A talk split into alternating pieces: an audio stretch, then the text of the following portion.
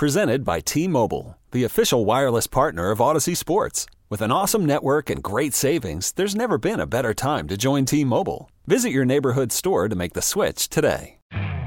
You could spend the weekend doing the same old whatever, or you could conquer the weekend in the all new Hyundai Santa Fe. Visit HyundaiUSA.com for more details. Hyundai, there's joy in every journey. Welcome into overtime here on 1067 The Fan. I'm your host tonight, Toby Altizer, the real leader of the youngest in charge movement. Let me tell you, Linnell Willingham, that's my guy. It was fun working with him last night. I'm younger than him, so I'm taking his movement. Youngest in charge movement tonight here on 1067 The Fan. Toby Altizer in with you guys. Got a fun show planned. We're going to talk about some of the new rules in Major League Baseball. We're going to talk with Kyle Glaser here in just a few moments. Got some Sam Howell news. Ron Rivera was talking at the combine. Mentioned something about Sam Howell. We'll get that audio for you, and we'll talk about that coming up in just a little bit. At eight o'clock, you won't want to miss this. We got a Pro Football Hall of Famer on the on the way, airwaves. LeRoy Butler is going to join the show, a Packers legend. He's going to give us a little insight into the combine little insight into Aaron Rodgers and maybe what the commanders should look for if they're drafting a corner. We'll get back into that NFLPA report card in a little bit.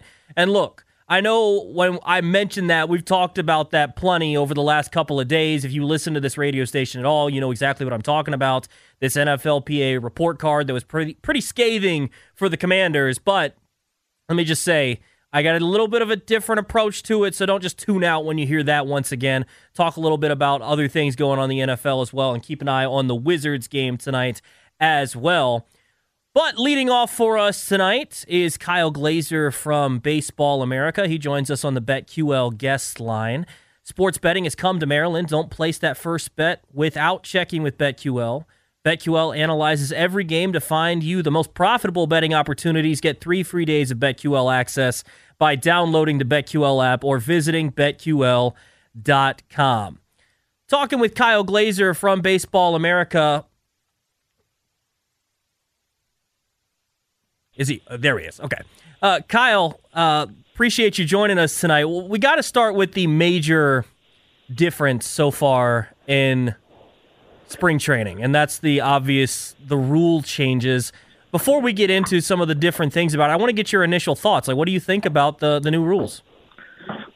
Yeah, the new rules are going to be a huge benefit for the game long term. Uh, we at Baseball America have been writing and reporting about them for the better part of two years. I'm out here in Southern California, so I saw the pitch clock when it was first implemented in the Cal League in 2021. Wrote about it then, how it was improving everything. Time of game, pace of play, offense was going up, and then last year across the minor leagues as the pitch clock proliferated each league, or every level, I should say, saw its average time of game decline between 18 and 31 minutes. This is going to have a monumental effect on Major League Baseball, just as it did the minors. And you know, I'm a purist at heart in a lot of ways, but this just made for a better product watching it in action for two years.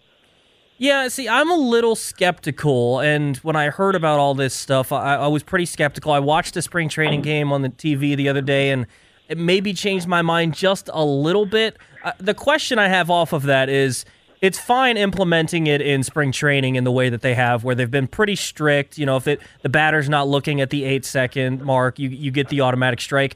Are they going to be this strict when it gets to the regular season, or are we going to see them ease it down a little bit and make it a little more accommodating to the players? No, they're going to be strict spring training is the trial run where players get to figure it out in low pressure environments. Once opening day starts, they're going to be strict, and it's one of those things where, again, seeing it in action throughout the minors last two years, you know, the first few weeks can be a little rocky. You're going to see more violations called. You will probably see a couple of blowups where a batter gets an automatic strike called on him he's not happy about, a pitcher gets an automatic ball called on him on him he's not happy about. But over time, the players adapt and adjust. You give it four to six weeks, and things start to run pretty smoothly. You know, obviously, there's the nightmare scenario as we saw in spring training. If it happens in the regular season, bottom of the ninth, bases loaded, tie game, and the game ends uh, because an automatic strike is called, or if it's the other way around, the automatic ball is called, it forces the winning run home. Obviously, that's not great, but at the same time, the players know the rules. It's on them to be in the box on time. It's on them to start their deliveries on time And Major League Baseball is absolutely going to enforce this. Say, you know the rules, you need to play by them, or, you know, if something bad happens, that's kind of on you. Talking with Kyle Glaser, senior writer at Baseball America here on Overtime on 1067 The Fan. My question is because I don't feel like the length of the game was as much of a problem with baseball. Like a three hour, three minute game, I understand that maybe some games go long, but I think overall it was fine. And this is obviously going to shorten it. But is it going to increase offense? Because I feel like that was more the issue than the length of games. Obviously, you have the shift ban, and I think that's going to help. But do you think overall this year we could see more offense because of these rule changes? what you're going to see is an increase in action. Um, what you're going to see is a lot less dead time, and so it, it's funny. You'll go to some games and it's four to two, but you'll feel like a lot more happened. Just a quicker pace. You, you know, you generally did see more balls in play. You generally did say see higher batting averages, just because the pitch clock actually is interesting. Uh, the shift restrictions in the minors didn't materially change the batting average on balls in play. Uh, what kind of got everything, you know, fewer strikeouts, fewer walks, more balls in play was actually just the pitch clock. Um, there's definitely going to be a sense of increased action that also includes stolen bases. Uh, we're already seeing them spike in spring training. We saw them spike in the minors. Attempts are going to go up. Success rates are going to go up. Um, so even though you know it might still be a three-two, four-two game, you'll walk out of there and it, it's a very different feeling that's hard to explain until you sit and witness it for yourself.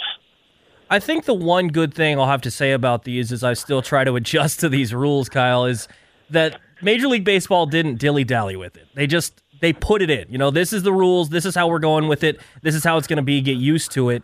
So off of that, going forward, are there any other rule changes, maybe an electronic strike zone that you see coming down the pike pretty soon? Well, keep in mind they actually implemented a pitch clock in the minors as far back as 2015 at AAA, and they kept adjusting it, tweaking it. Um, then they kind of put the current iteration of the pitch clock and other rules in Myers in 2021. So you actually have an entire generation of pitchers and, and players who came up through the minors and have experience with pitch clocks now. It's been eight years since it was first put in. So it really wasn't just suddenly implemented. They kind of eased it in over time in the minors to the point now a lot of guys actually have experience with it in some form or fashion. In terms of the electronic strike zone, that has not been a success in the minor leagues. It has not produced the results desired. What you're looking at now is actually going to be sort of a challenge system where instead of the robo umps or the electronics uh, or the computer calls balls and strikes every single pitch, you're not going to have that. What you're going to have is the umpires are still calling balls and strikes – but if there's a particular call that a team doesn't agree with, they can challenge it. That has gone a lot smoother in the minor leagues than a fully automated automated ball strike system, and that's what I think we will see in the majors when the time comes. The challenge system. I, the technology is still not good enough to have uh, an automated ball strike system uh, start to finish. I like that challenge idea. I think that's going to be interesting to see when or if that gets implemented. Let's shift over to the Nationals. I think a lot of going into this season is going to be taking a look at the prospects, maybe in the minor leagues or maybe guys coming up to the majors. Outside of Cade Cavalli, are there any prospects that you could see the Nationals calling up this season to get some work at the big league level? I mean, I mean, most of their best guys are are in the lower levels, right? You know, Robert Hassell, James Wood, Brady House. These are all guys who need more time in the minors, a full year or more. And look, the Nationals, there's no reason to rush these guys. The worst thing you could do is rush these guys. Let them stay in the minors. Let them get their feet wet. Let them make adjustments. Let them go through their ups and downs and their struggles. And look, the Nationals are going to have to be patient. This team will not be good next year, this year. It will not be good in 2024, and it probably won't be good in 2025. This is a five year, a four to five year rebuild that they've embarked upon. Um, it's going to be a while. So really, what you want to look for this year is just the guys we've already seen in the majors take a step forward. You want to see Josiah Gray take take a step forward. National fans haven't seen MacKenzie Gore, but he was in the majors last year. You want to see him take a step forward. You, know, you saw one start from Cavalli last year. You want to see him take a step forward. It's going to be more about the guys who have already gotten to the majors, seeing them improve at that level, and the guys who are in the minors, just letting them get better in the minors. Talking with Kyle Glaser from Baseball America. You can follow him on Twitter at Kyle A. Glaser. And two guys you mentioned – uh, MacKenzie Gore, uh, CJ Abrams is another one that's made it to the majors. How confident are you that they can reach their potential of being some of the top prospects in all of baseball now that they're in the major leagues? Yeah, so you know the thing with Gore is we've seen it in flashes. Um, he's just struggled to kind of maintain his delivery. I think it's still in there. You see the athleticism, you see the stuff, you see the mentality, and pitchers tend to take a while. Is he going to be Clayton Kershaw 2.0? No, but that was never the case. People were getting a little ahead of themselves. But he can be a very good starting pitcher. Maybe a number two, a good number three is a valuable thing. Um, and, you know, C.J. Abrams, what you liked is he was rushed to the majors last year. I mean, he barely had any time in the minors, uh, was not put in a position to succeed by the Padres, and he held his own at shortstop, which was a question about him. Um, he still needs to get stronger. He's still a, a very young kid, a very skinny kid, but you see the speed. He has some contact skills. He's got to just manage the strikes a little bit better. I, I think there's absolutely a case where, yeah, MacKenzie Gore is a number two starter and C.J. Abrams is a dynamic leadoff hitter but again, they're very young. They need time, and I wouldn't expect it to magically click this year or maybe even next year. This is long term development the Nationals are doing now, even in the major leagues. One more with the Nats because I didn't know a whole lot about James Wood when the trade was processed for Juan Soto. I, you know, Gore and Abrams were kind of headliners that you'd heard about. Wood was thrown in, and then now you look at where he's gotten in terms of his prospect ranking. He's one of the top guys in all of Major League Baseball. How high is his ceiling? Yeah, I got to see a lot of James Wood last year when he was at Lake Elsinore, and I, we wrote about him extensively. His ceiling is is pretty monstrous. He's six seven, two hundred forty pounds, left-handed hitter who can hit a baseball a mile, and actually has some pretty good, you know, pitch recognition, strike zone discipline um, you know, there, there's a cerebral aspect to it too. He could be a middle of the order 30, 35, 40 home run monster if everything clicks. But he's also a very, very big guy. There's long levers there. There, there could be a lot of strikeouts, especially as he faces better pitching. One thing I would caution everyone is with minor league reorganization, the quality of the pitching at low A especially is absolutely atrocious. So he and everyone else at that level was feasting on really, really horrendous pitching. So seeing how he does in high A, which is kind of now where the pitching starts to get a little bit real, this year is going to be big. But from a pure ceiling perspective, I mean, this could be a 40 home run, middle of the order monster. Transitioning here, talking with Kyle Glaser from Baseball America. Just a couple more for you. The World Baseball Classics coming up in just what next week. Who, who do you think is going to win this thing, and how good do you think Team USA is going to be? Yeah, I mean, there's a clear top three between the Dominican Republic, Japan, and Team USA. There, that's the top tier. Any of those three can win the tournament, and you wouldn't call it an upset. They're all very, very close. Japan's pitching staff is is the best in the tournament. To me, that gives them the edge. Shohei Ohtani, Yu Darvish, and uh, U.S. fans are going to get an introduction to Roki Sasaki and Yoshinobu Yamamoto, who are two of the best pitchers in Japan. Uh, Sasaki projects to be a number one starter in MLB when he comes over. Yamamoto projects to be a number two starter in MLB when he comes over.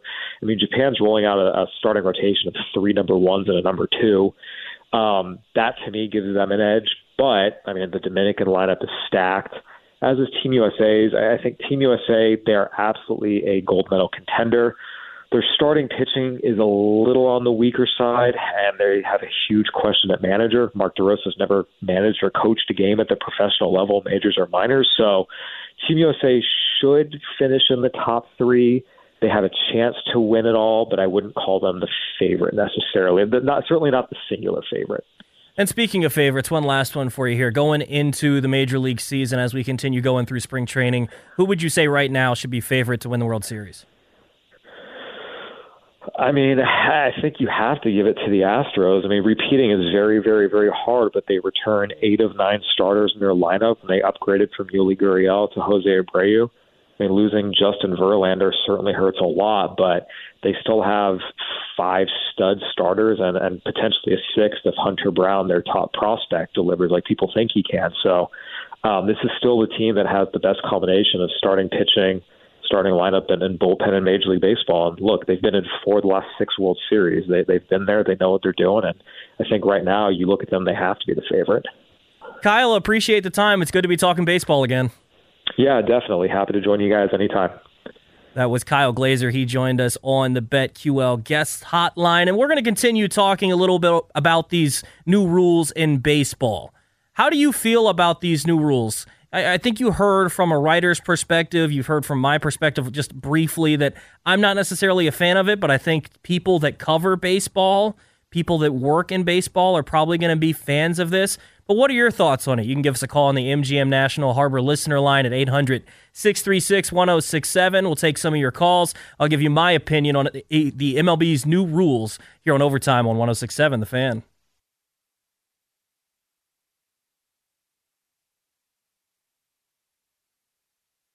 Welcome back into overtime here on 1067 The Fan. The real leader of the youngest in charge movement.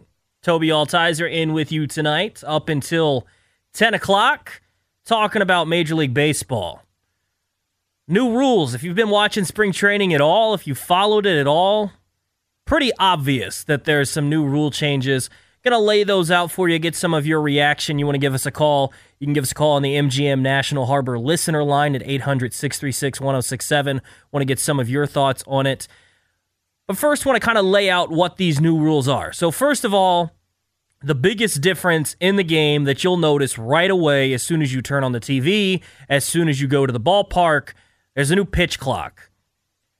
We've seen clocks before for in between innings that were kind of general guidelines, like, hey, let's let's get going here. And I believe it was like a two minute timer or so. Like we've seen general ideas, but these new clocks are going to be in major league stadiums and they're going to be enforced. They've been enforced in spring training already. So what are they? All right. So when it comes to pitching, you have 15 seconds to pitch with no runners on, 20 seconds with runners on. That Clock starts once you get the ball back after you've thrown the pitch. Now, I will say from the bits I've watched, at least the umpires are being somewhat reasonable with some of the things. Like if you get thrown inside and you have to back off the plate, the umpire gives the batter just a brief second, but the batter must step into the box and be ready to hit with eight seconds left on the pitch clock, or they will get a strike added to the count. And if a pitcher does not begin his windup by the end of the clock, then they will have a ball added to the count. And in turn, there are also a couple other things added to it. The batter has one timeout that he can use for the entirety of the at bat.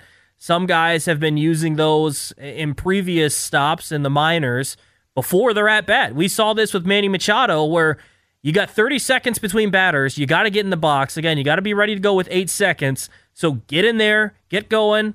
Some guys had to use the timeout beforehand because they got their routine they got to go through. So this is going to change a lot of things. And I think it might, honestly, as much as it's a pitch clock and it seems like it'd be on a pitcher thing, it might change more for the hitters. But quickly going through some of the other things, pitchers are only allowed two disengagements per plate appearance. Disengagements include throwovers, step offs, and if you make a third disengagement, which would be you know, throwing over to first base, second base to try and pick off a runner, you're allowed to do that. But if you don't get them, it's considered a balk. The other big rules there is no more shift or the big shift that you're used to seeing the last couple of seasons. You know, the big bopper, left handed hitter steps up to the plate and the entire left side of the infield basically vacates. That's not going to be the case anymore. The rule is two on each side, must be in the dirt at the pitch. And if there were an infraction, which I don't really see there being a whole lot of infractions for this, but if there is an infraction, the hitting team has the opportunity to either take the result of the play of the ball that was put in play.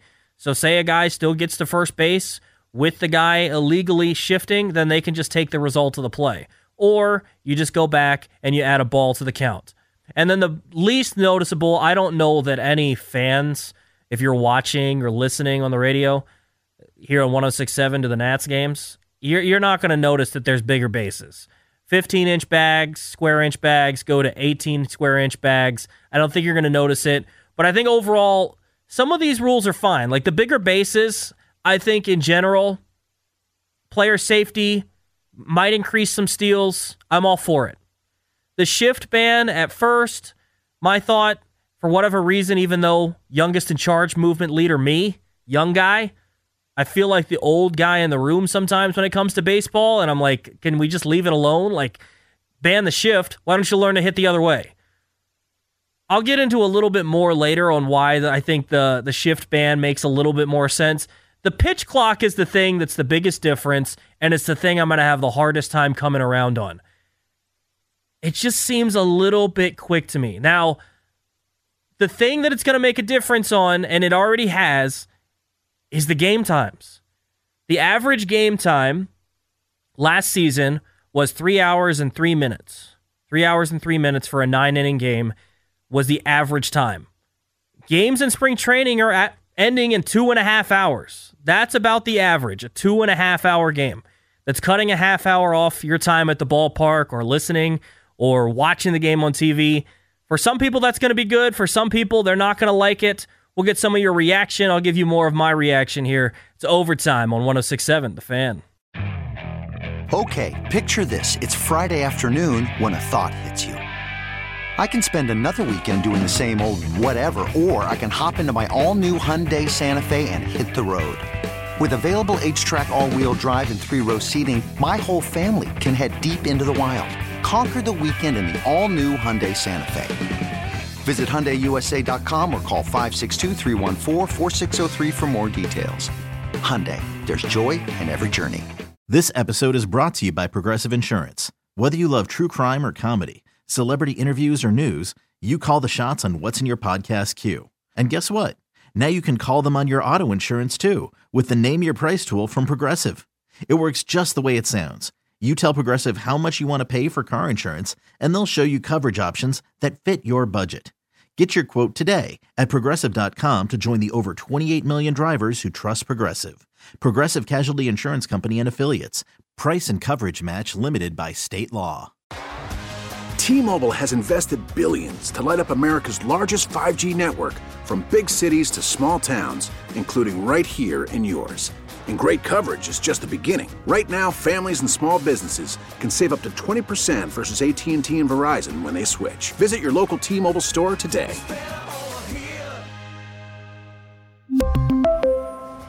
Plan savings with 3 lines of T-Mobile Essentials versus comparable available plans. Plan features and taxes and fees may vary.